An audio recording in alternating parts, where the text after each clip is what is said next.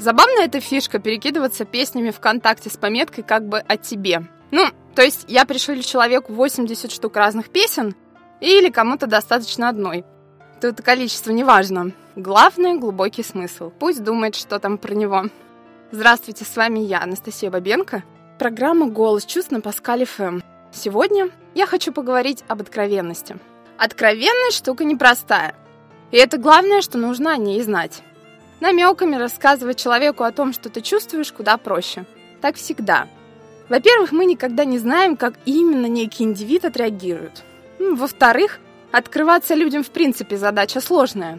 Ну, потому что мой дом – моя крепость. И какая из крепостей может быть крепче, чем наш внутренний мир? Со всеми его тоннелями, коридорами и погребами. В общем, так и бережем свои мысли, чувства где-то под сердцем, как священный Грааль пока совсем не припрет. И то далеко не факт, что такое событие библейских масштабов произойдет, и мы решимся рассказать, что у нас на душе. И даже в тот чудесный миг все очень непросто. Психология определяет откровенность как сообщение о глубоких чувствах, приватных аспектах жизни или любой другой информации, требующей полного раскрытия. Откровенность ценится как честность и как признак доверия. Она часто, но не всегда предполагает близость интимность отношений между тем, кто говорит, и тем, кто слушает. Однако неуместная, излишняя, нежелательная откровенность, особенно между незнакомыми людьми, может быть расценена как нарушение этикета. Откровенность может не относиться к собеседнику или, напротив, отражать чувства, испытываемые к нему. Такая откровенность создает двойственную морально-психологическую напряженность, поскольку человеку сообщают в глаза не просто правду об отношении к нему, но правду, но или более полную и исчерпывающую. Безусловно, такая нагрузка на нервы очень тяжело воспринимается человеком. Мало ли что после этого будет. Мимические морщины, ногти отслаятся, волосы выпадут. Ну, в общем, беда да и только.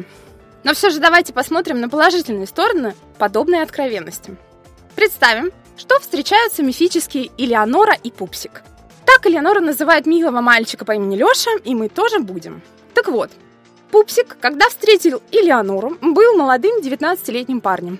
Он ничего еще не знал о дамах, сексе и вообще молодо зелено, как говорят. Элеоноре было 35, в душе вообще 17, внешне не старше 25. Бывает. Пупсик просто без памяти влюбился в Элеонору.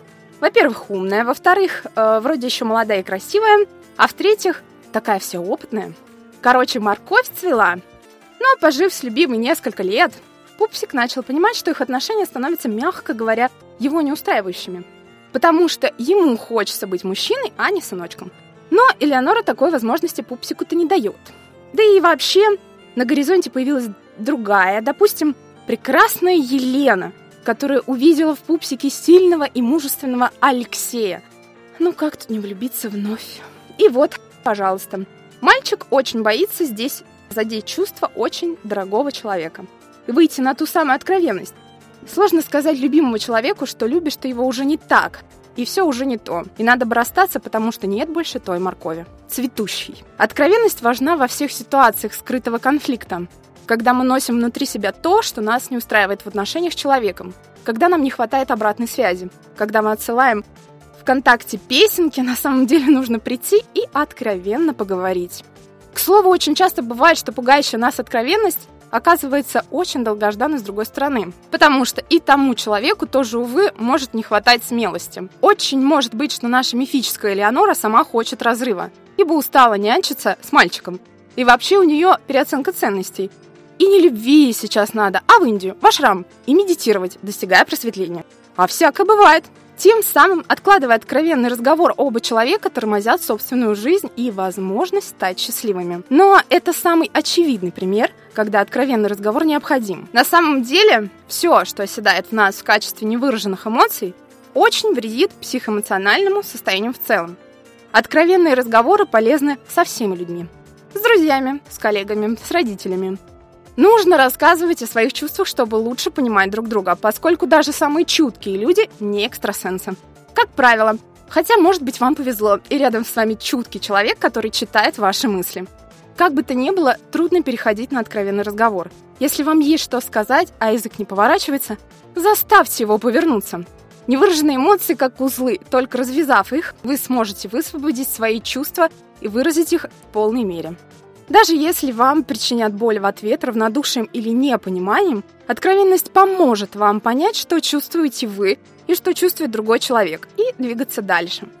С вами была я, Анастасия Бабенко, и передача «Голос чувств». Слушайте внимательно, чувствуйте основательно и всем откровенных разговоров.